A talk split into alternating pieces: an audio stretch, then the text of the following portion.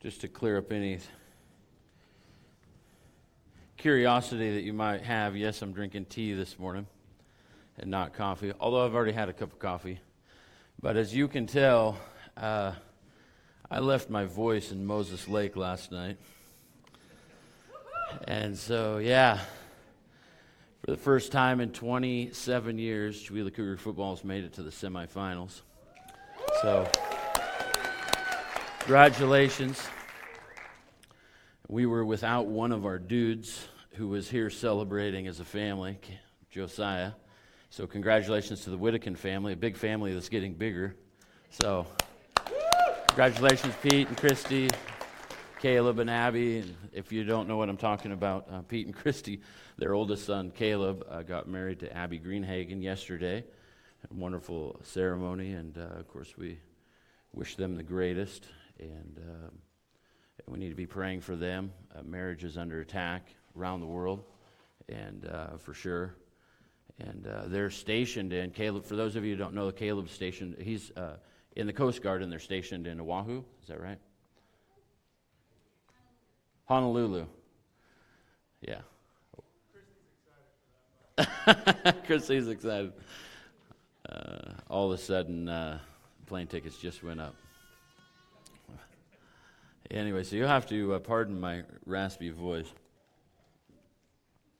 I had uh, the, the, the, old logger that I did a funeral for, Grover Albee, a guy up in Summit Valley. He um, uh, years ago, I can remember talking to him, and he was drinking tea one day, and I'd never known Grover to ever drink tea. He was a coffee guy from way back, and I said, "What's what's with the tea, Grover? What's with the, why are you drinking tea?" And uh, he said, "Oh, he says." His wife's name was Elaine. Oh, Elaine, she's got me on this thing, you know, and she's cutting out all coffee. I said, How's it going? He goes, I don't like it. Not that I don't like tea. He says, I don't like all the harassment I get from the logging crew because they're all calling me Mr. Belvedere now. and uh, all you young people have no idea what I'm talking about. that's okay. If you grew up like I did in the 70s and 80s watching TV, Mr. Belvedere was a TV character. Anyway, we have been uh, we have been working our way through the Gospel of Mark. And we got through the end of chapter 3 last week. Now we come to chapter 4, and there's a, a significant shift in Jesus' teaching style that we're going to kind of talk about for a little bit, and then as we jump into it. But Jesus, now here in chapter 4, begins to teach using parables. Using parables. The word parable comes from this idea to set alongside. That's what, that's what parable means. It's, it's to set alongside. It's similar to parallel. But uh, so Jesus is setting spiritual truths alongside of daily, the daily truths of living. That's one little subpoint there. He's setting spiritual truths alongside the daily truths of living. Parables are simply, they're just simple stories used to teach us moral or spiritual lessons. And a parable that is unexplained is what we would refer to as a riddle. A parable that, that, that, that you can't figure out. And, and as we get into chapter 4, we're going to see right from the get go that the disciples were struggling to understand what he said. And so there's a brief moment in the dialogue where what Jesus is talking about really for them is a riddle.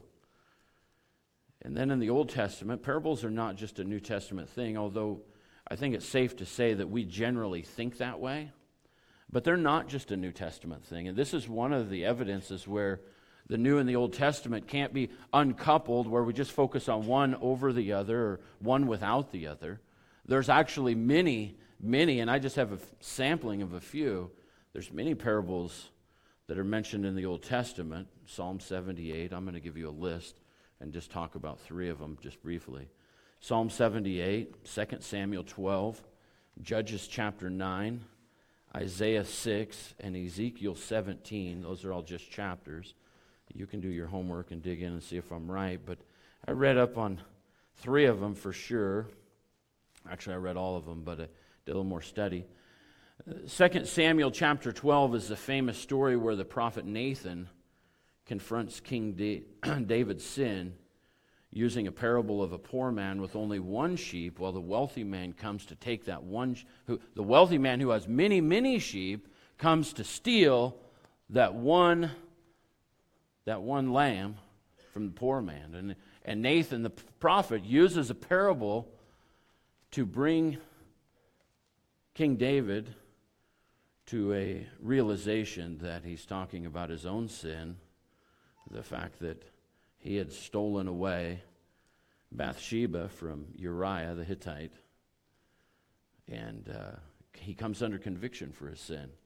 So par- parables are used in a powerful way. The other one, uh, Judges chapter 9, Jotham, the only son of Gideon, uh, the, the only one of Gideon's sons to escape the massacre there in Judges chapter 9.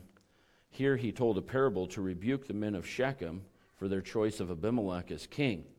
So Jotham, Jotham is, is kind of, in a sense, setting them up because they, they disobeyed what God was saying.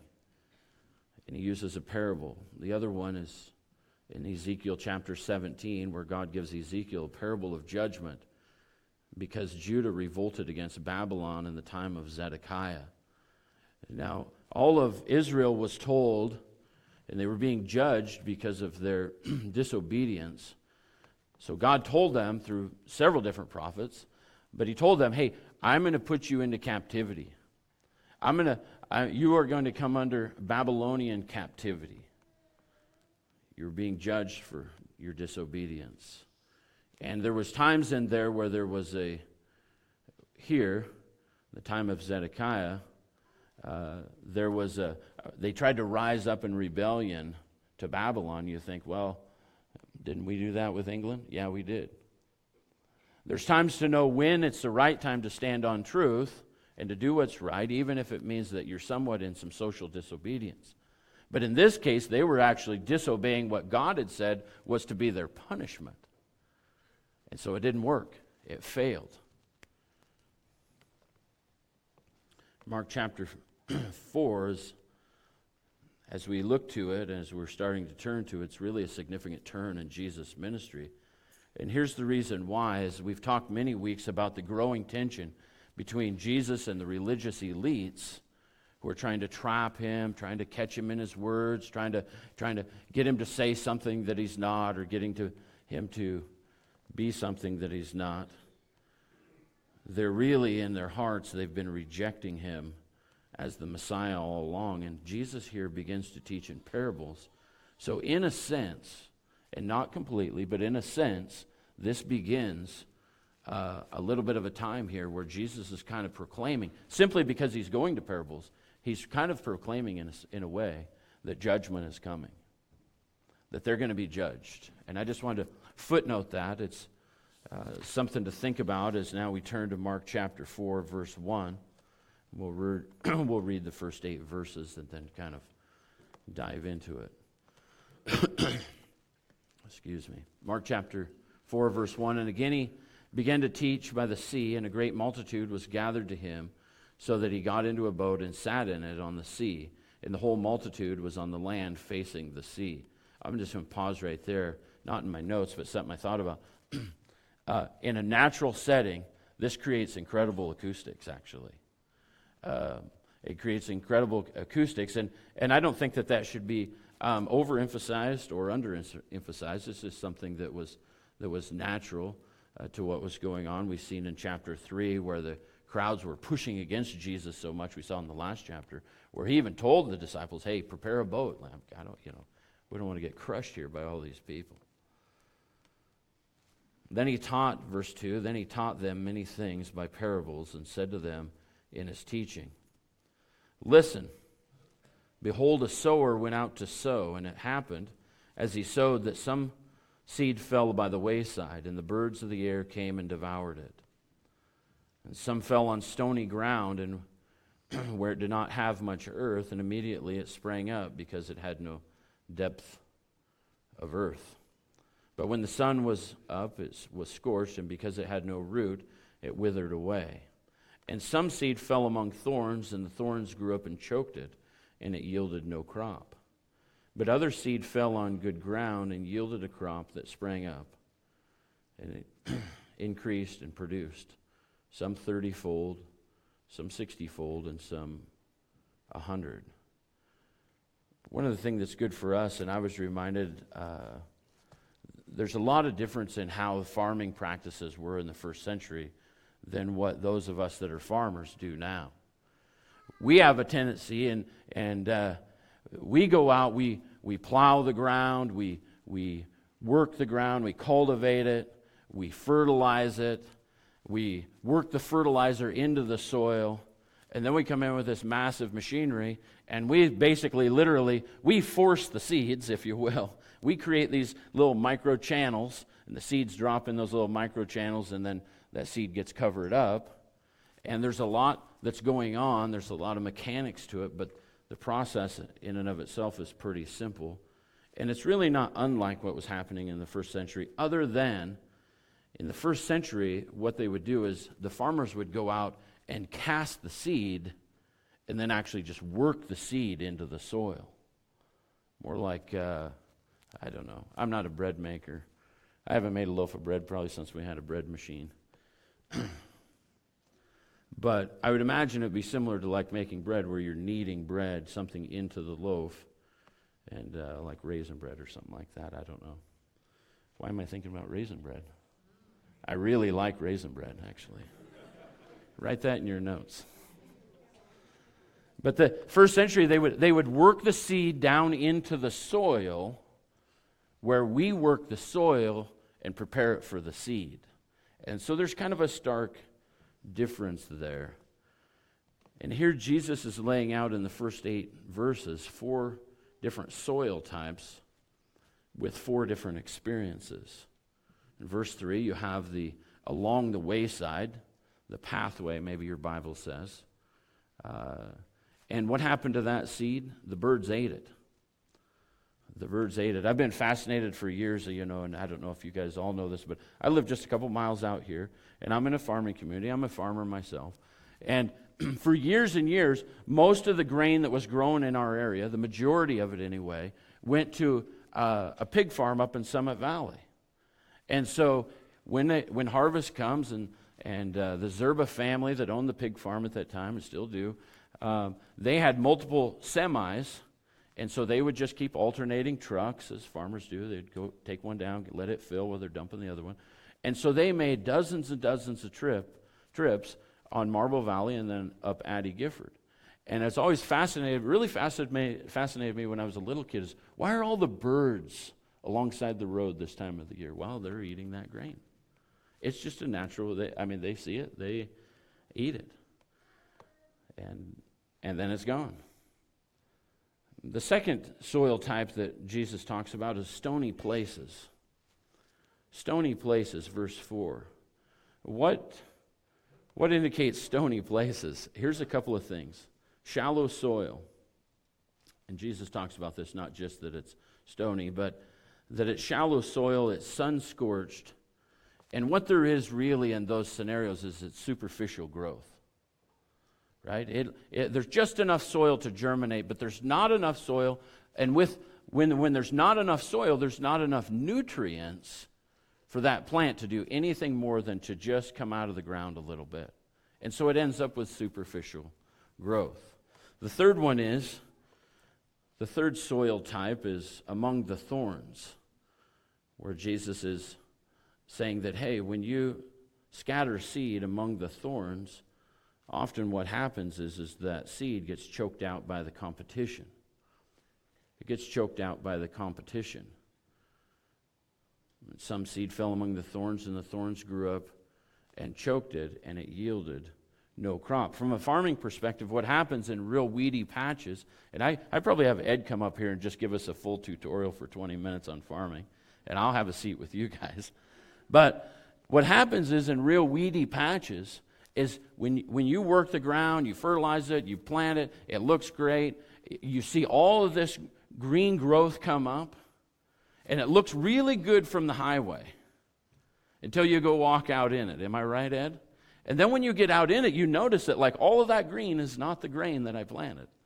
There's thistles and there's, you know, pigweed and there's, you know, buttonweed. There's all these different types of weeds.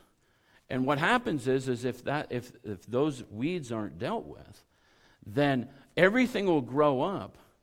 But once that grain crop gets up about so high and starts to head out, all of the nutrients is robbed by the weeds, and the grain then just has these little tiny shriveled kernels.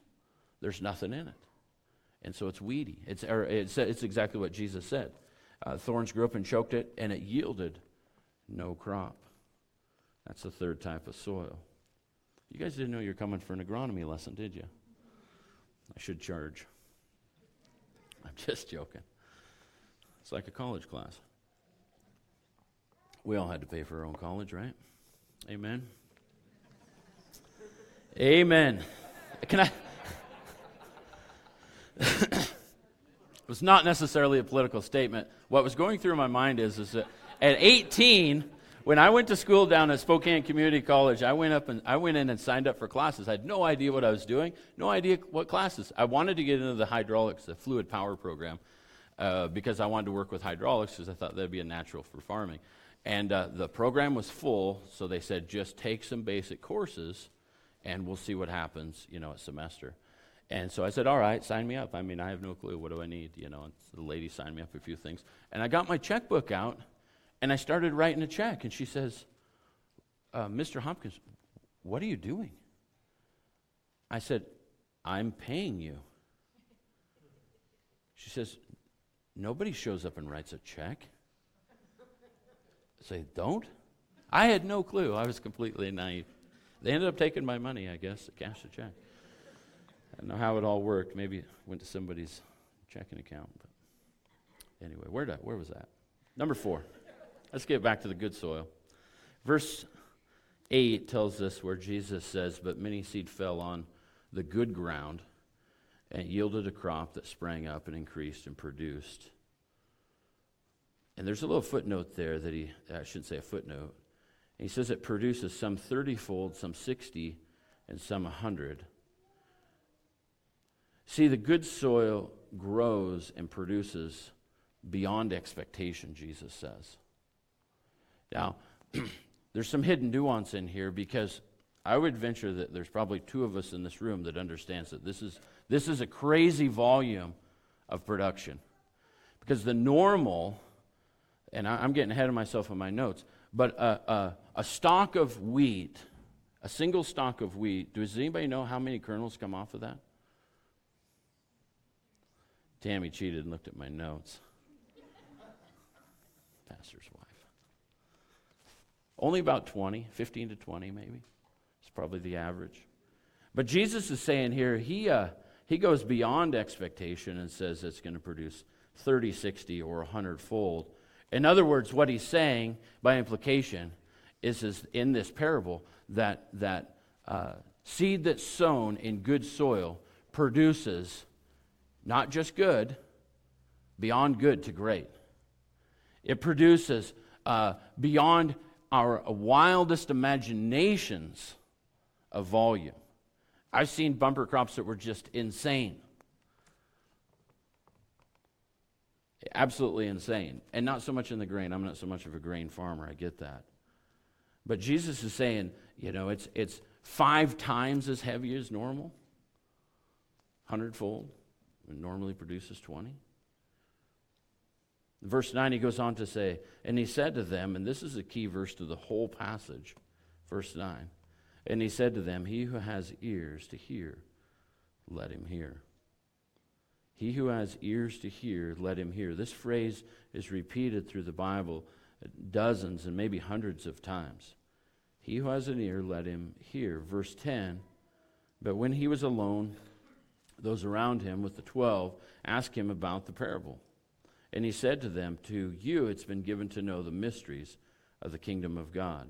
But to those who are on who are outside, all things come in parables, so that seeing they may see and not perceive, and hearing they may not hear and not understand, lest they should turn and their sins be forgiven them. A quote out of Isaiah. By quoting this passage, in Isaiah, Jesus explains why he uses parables. In teaching by parables, Jesus offers his hearers the opportunity to dig deep and to find the truth, or to turn a blind eye to just what might be just an interesting story. But these guys here, they were struggling to understand the meaning of the parables, and so they ask him. Actually, in the Bible, a mystery isn't something that you can just figure out. It's something that you would uh, not normally know. It's something that comes by an important component, and that's revelation. Mystery, a mystery or a riddle, and especially I'm talking specifically just what's in the Bible, it doesn't come just by, you know, you being super smart or me being super smart, which I know I'm not.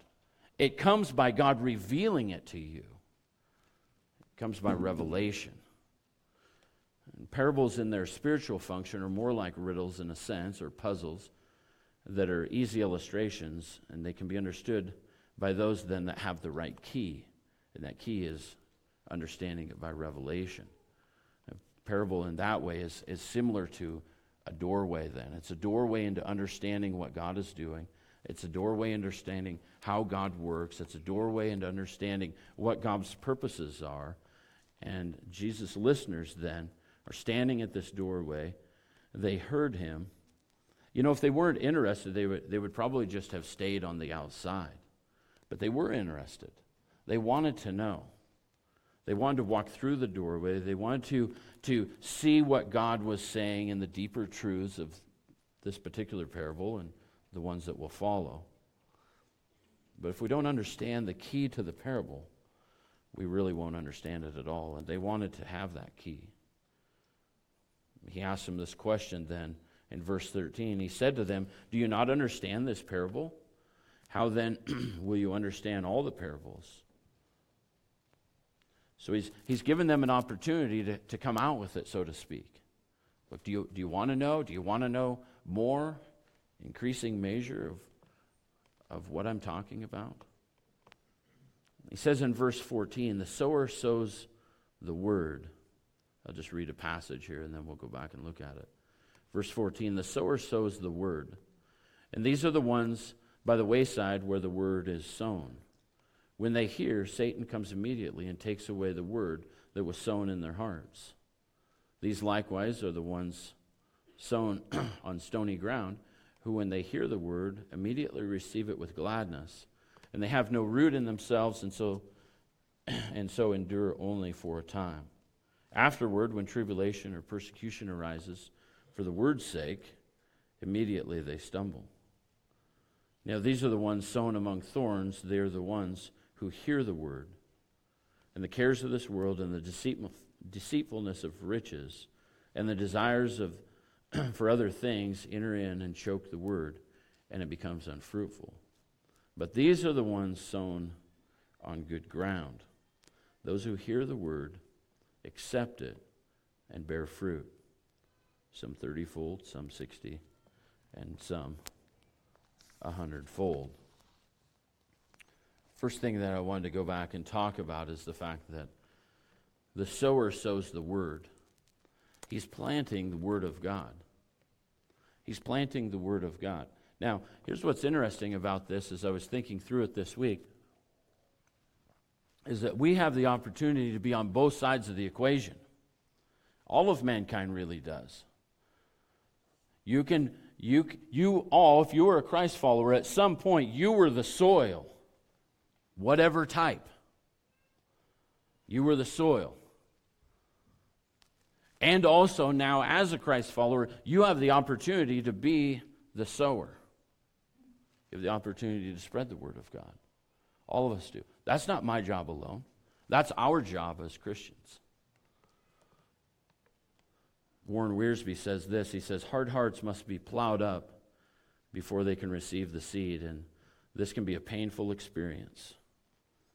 And for many of us, I know for me specifically, there was times where that plowing was really, really difficult. This fall, uh, we didn't get much rain to do much fall tillage.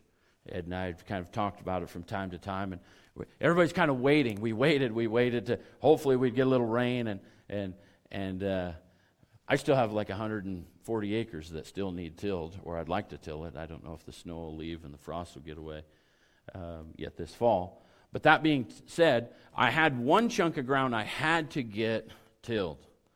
And it was a piece of ground that's been in hay and it's been watered for about 12 years. And it's as hard a clay as you've ever seen. And so I specifically bought a smaller plow to use with a bigger tractor so that I could get through this hard ground. Hard hearts are, in a sense, just like that chunk of clay ground. They have to be plowed up, and it's painful. It's a painful experience sometimes, and you know your story better than anybody how your hard heart had to be plowed up as well. It's the nature of the way things are, it's the nature of what God is doing. He intentionally comes out after the hard hearts with a word of encouragement, with a word of hope, with a word of exhortation, with something beyond what we can experience as humans. He offers us hope for eternal life. There's two points here about planting God's word out of the Old Testament. First was first one plays off of this painful experience. When we're planning God's word, we need to expect a challenge. We need to understand that, that change comes, in a sense, through difficulty. Hosea chapter 10 says this in verse 12 and 13. Hosea says, Sow for yourselves righteousness, reap in mercy. Break up your fallow ground, for it's time to seek the Lord, till he comes and rains righteousness on you. You have plowed wickedness, you have reaped iniquity. You have eaten the fruits of lies because you trusted in your own way in a multitude of your mighty men. There's a sense in where God says, hey, the, the difficulty is, is where are you placing your hope? Where are you placing your trust? In your own abilities, in your own efforts, in those that you can gather around you as a community or as a nation? No, he says that isn't the way that it works. He says, break up that hard hearts, break up that fallow ground. It's time to seek the Lord. I'd say that's true for our time as well it's time for us to seek the Lord. Jeremiah says in chapter 4, verse 3 For thus saith the Lord to the men of Judah and to Jerusalem Break up your fallow ground and do not sow among the thorns. Oftentimes I wonder if Jesus was thinking of Jeremiah 4 3 when he said this parable. Break up your fallow ground and do not sow among the thorns. Circumcise yourself to the Lord and take away the foreskins of your hearts, you men of Judah and inhabitants of Jerusalem, lest my fury come forth like fire and burn so that no one can quench it because of the evil things that you're doing. I love the Old Testament prophets for the simple fact that they don't mince words. They get right to the point. And hard hearts, hard hearts are a big challenge. I can say that for my own story, for my own experience, for what God has done in my life, that my hard heart was a challenge.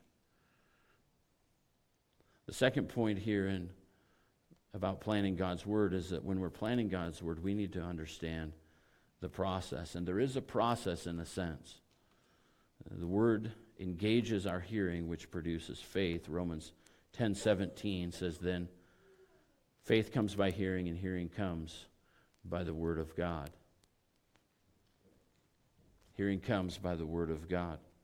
When we're planting, we can't just plant good ideas. We can't just be talking about just social change.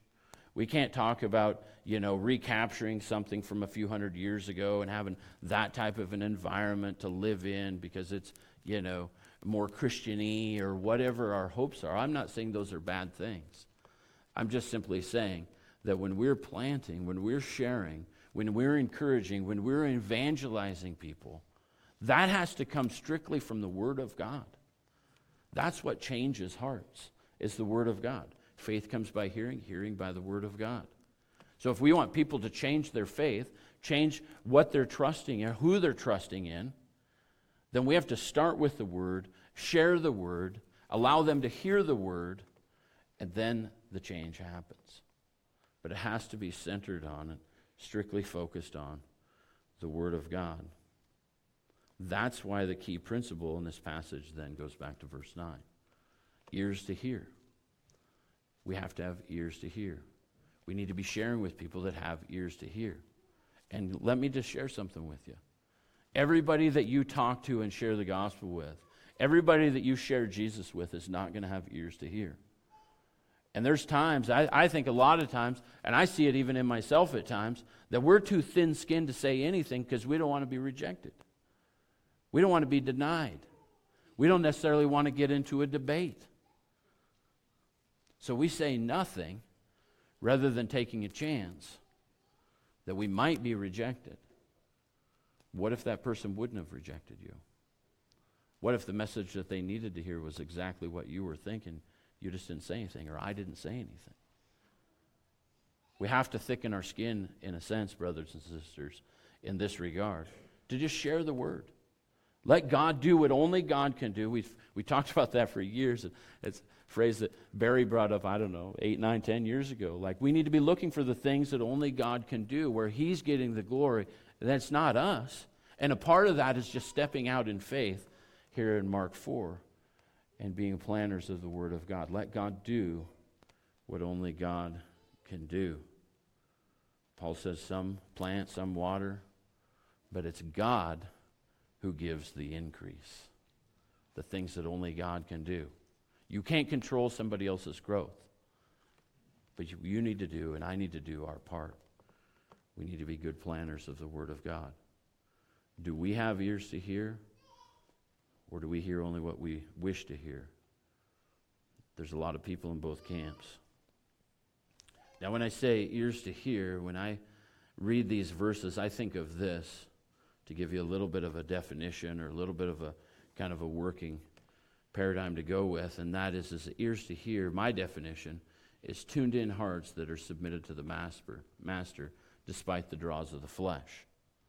And there's people that, that are looking they are seeking the Lord. They might not be saved right now, but they have a genuine curiosity towards truth. Even though maybe they believe something different, maybe they don't believe anything at all.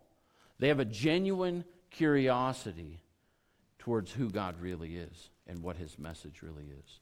They have a genu- genuine curiosity of how did I get here? Questions that every person has to answer, uh, really faces. How did I get here? What's going on while I'm here, and where am I going when I die? He who has ears, let him hear. Tuned in hearts that are submitted to the Master, despite the draws of the flesh. All right. Now we've been talking about hears. Let's dive back into the rest of it all.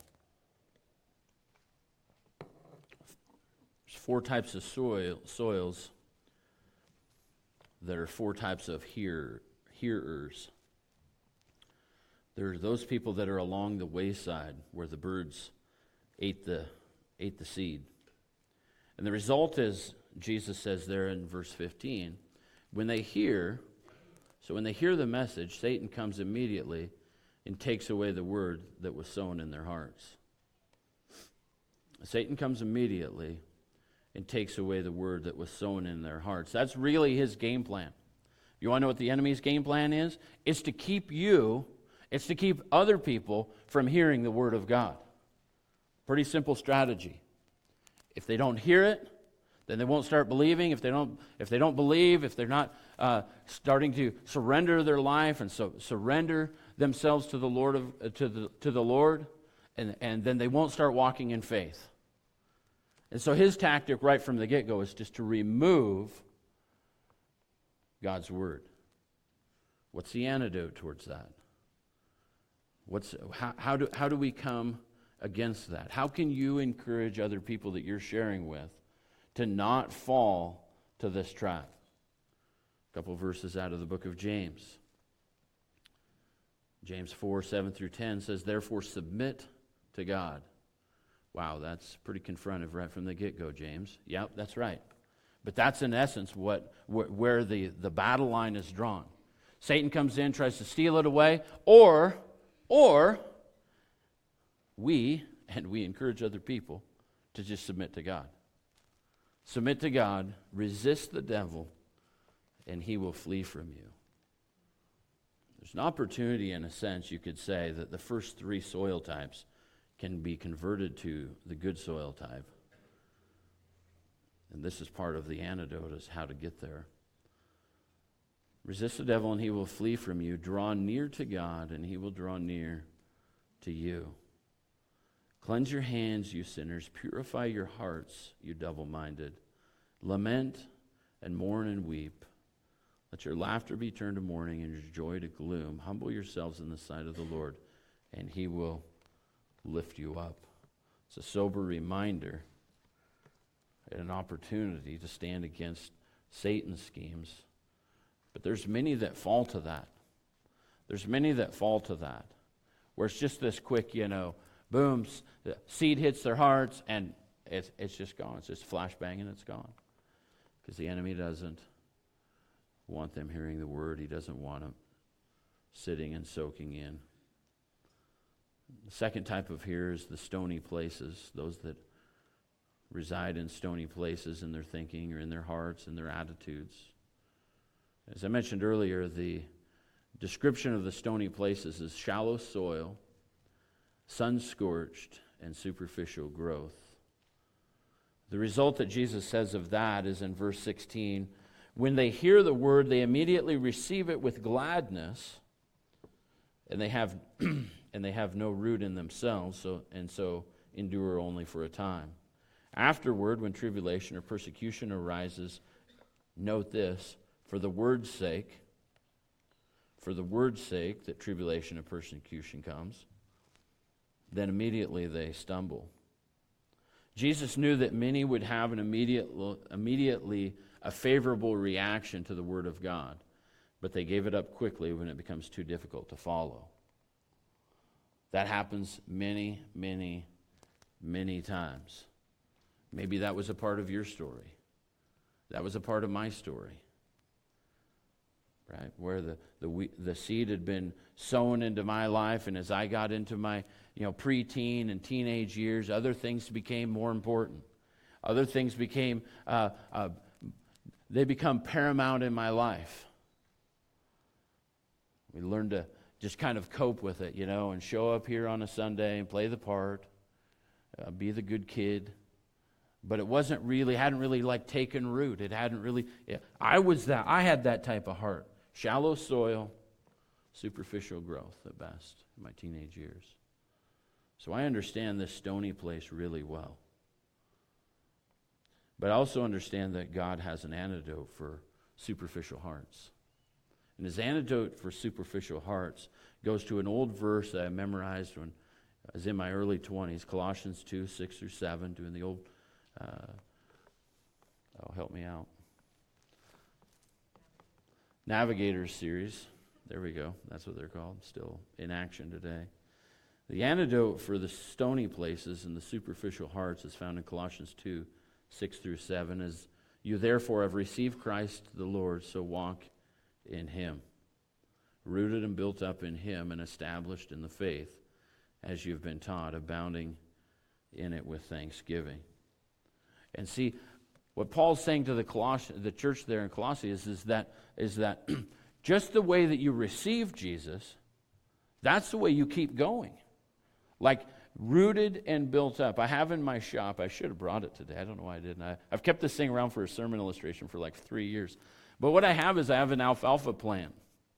And I don't know how this happened, but it just happened to come out of the ground, the whole thing, and, and we think of just, you know, alfalfa grows, you know, knee high and it's green and it's great for the cows and all that. But the plant itself is kind of amazing. This root is like this long, it's like three feet long. And it was like sheared off at the end. So I don't know how much longer it was than that. And I think about that and I think about this verse in regard to our spiritual walk with the Lord. Are we rooted and built up in Him? Are we locked in on Him? See, as much, as much as what you see in the forest with the trees, as much as what's above the ground, that's under the ground, locking into the rocks, digging down into the good soil, securing itself. And it's the wind that comes against it on a regular basis is what drives those roots in and locks them in so, they, so that it doesn't just fall over. That's the anchor. That's the rooted and built up in Him. And if you don't want to be tipped over in your faith, or if you don't want somebody else to be tipped over in their faith, then your encouragement and my encouragement for anyone is stay in the Word. Keep reading, keep digging, keep mining it out. Stay rooted in who Christ is. It will serve you in the long haul. Not every day is a windy day. But those of you that have been around here long enough to know that there's an occasionally we get these big 50, 60 mile an hour gusts and everybody ends up out of power. Why? Because these occasionally these trees tip over. They didn't have deep enough roots, or maybe they were diseased or whatever. Don't get tipped over in your faith. Stay rooted and built up in Him, just the way you received Him. So walk in Him, established in the faith as you've been taught. That's the antidote for the stony places.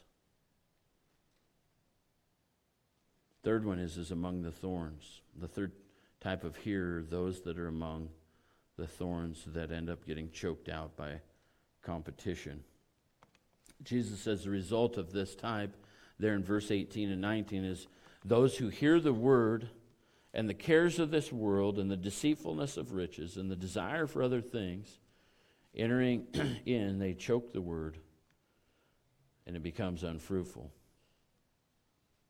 Kind of a too many things on your plate, too many things that are as important or more important than the Word of God. The antidote for that, Jesus tells us in Matthew's Gospel, verse, chapter 6, verse 24.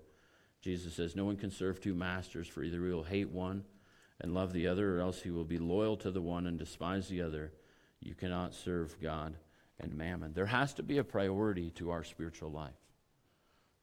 It's not just this blanket thing of, you know, across the board, spread it all out and try to give a little bit of energy to everything or every person or every endeavor. There has to be a hierarchy. And there is a hierarchy, and that's Jesus at the top, His word at the top. And then from that, everything flows out. And, and, and, and, and that's, that's how you avoid, if you will, that's the antidote, if you will, to these thorny places. There has to be a hierarchy. There has to be something that becomes more imp- one thing that's more important than the other. Don't fall out of your chair, but that's what our 2,4-D is for. that's farming wise. We're saying by going out and spraying the grain, we're saying that one part of it is more important than the next. And something has to die for something else to live. That's what we're saying, farming wise. But that same principle is true in our own lives when we talk about the, the importance and the hierarchy of the Word of God in our lives. That sometimes you have to make a choice. I have to make a choice. What's more important? What's more important? Making sure we see the Mariners games and Seahawks, and spending time with our in the Word and spending time with family. We, you guys, and this is just, a, we, we make decisions every split second. We have to categorize those decisions in a matter of importance. You can't serve two things and be successful. You will be, I will be, either loyal to one and despise the other, hate one, or love the other.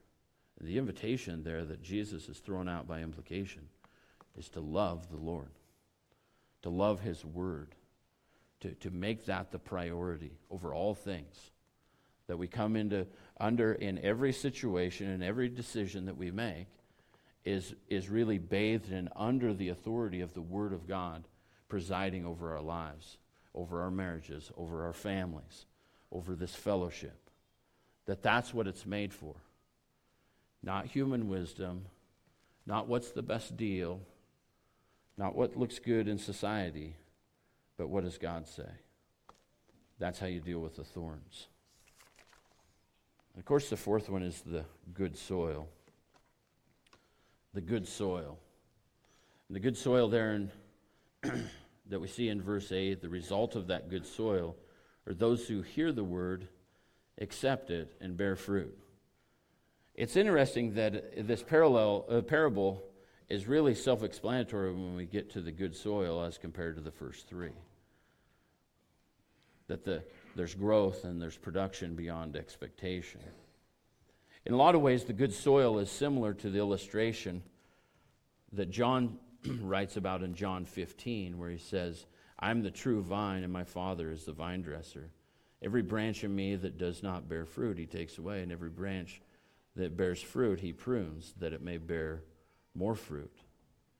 You are already clean because the word which I have spoken to you. Abide in me, and I in you.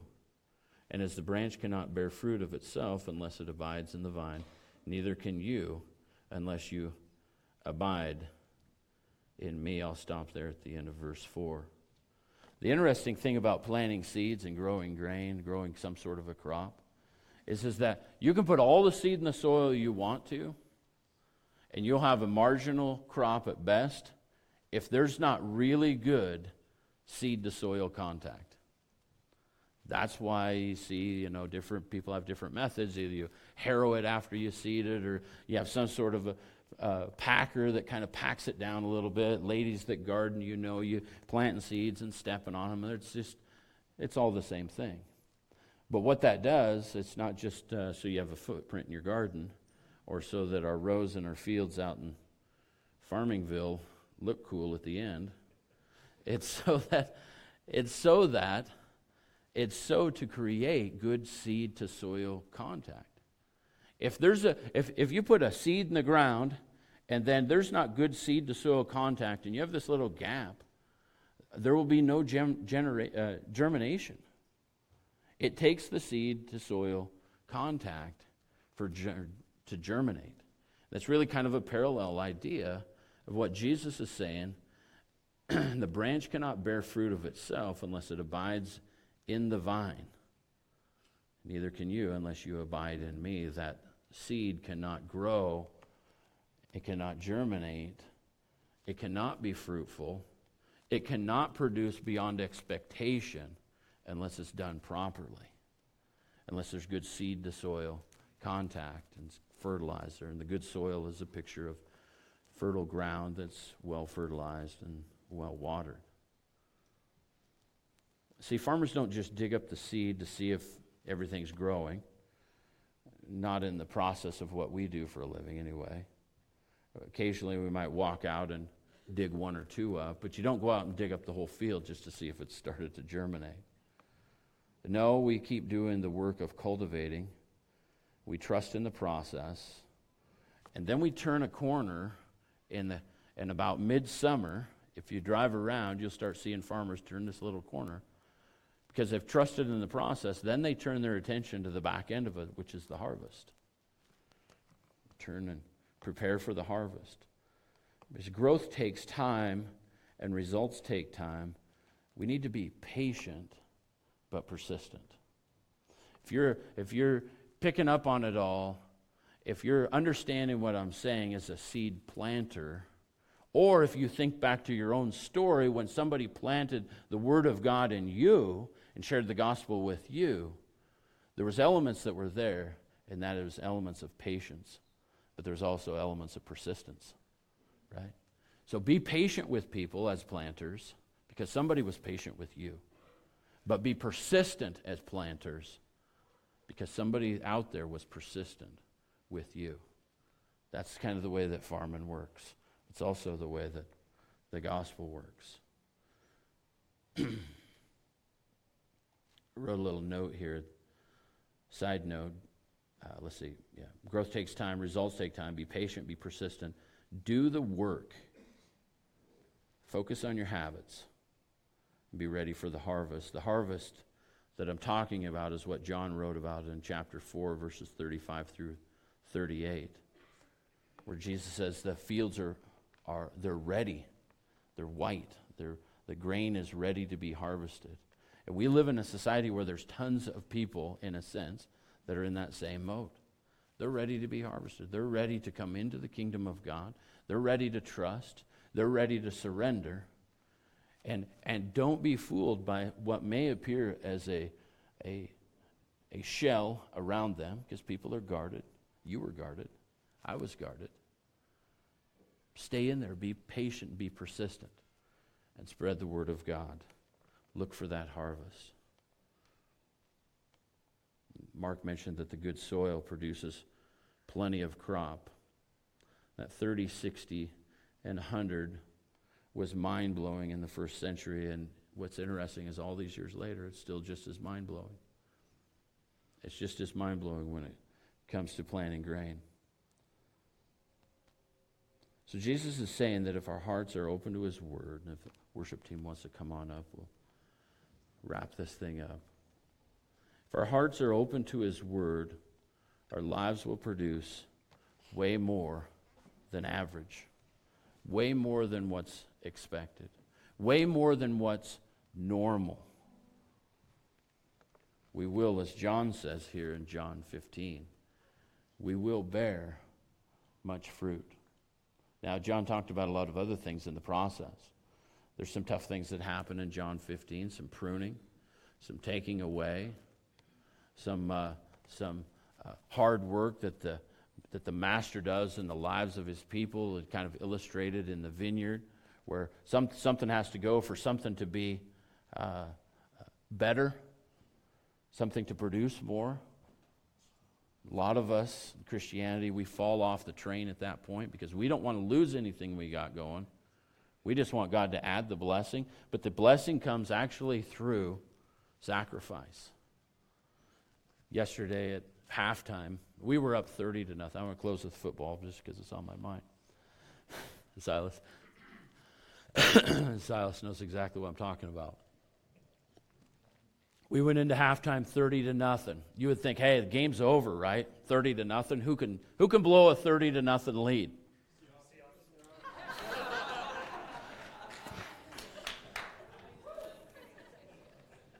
Touche. You're right. And I was concerned that we would blow a 30 to nothing lead. And here's why. Even though we were literally just taking Toledo to the woodshed in the first half, as guys were coming on and off the field, you could tell in their body language that they were being selfish. That they were not willing to, as John says here, uh, be pruned in their attitudes. And so they were out, uh, there was a few, not everybody, but there was a few kind of playing for themselves. So I asked the coaches, can I have a couple minutes to talk about playing sacrificially? And, I, and so I did. And so I, I don't know. I don't know how Silas would categorize, categorize it, but I got pretty passionate about it. Because as a group of young men, that's what it takes to have victory. That's what it takes to win. And as a church, and as families, and as marriages, that's what it takes to have success. Is you have to sacrifice. You have to sacrifice. Different times you're going to sacrifice different things. Maybe you're going to sacrifice an attitude. Maybe you're going to sacrifice an activity. But you're going to sacrifice something. And in this parable of the sower, the seed ends up being what is essentially sacrificed, if you will. The seed, if we know, and I'm trying to mix too many metaphors, the seed has to drop into the ground and literally die to produce a good crop. I'm sharing with the boys that if you're willing to sacrifice and not worry about who gets the glory as individuals, you will all get the glory at the end of the game. And I say that to the church as well. If we don't stress about individual play, but work as a team, and you know this principle is true in our marriages and our families, if we're, if we're not working as a team, as a family, or as, as a couples, then nobody wins. We both lose, or the family loses. Or in our case, in a sense, the church loses if we're worried about self. We have to sacrifice. Because in the sacrifice, the, the, the reward in the sacrifice is the fact that we will bear much fruit. And we can do that as a church. We can do that as couples. We can do that as families. I want you guys, I want all of us to bear much fruit for Christ. Amen? Amen. Let's stand and let's sing together.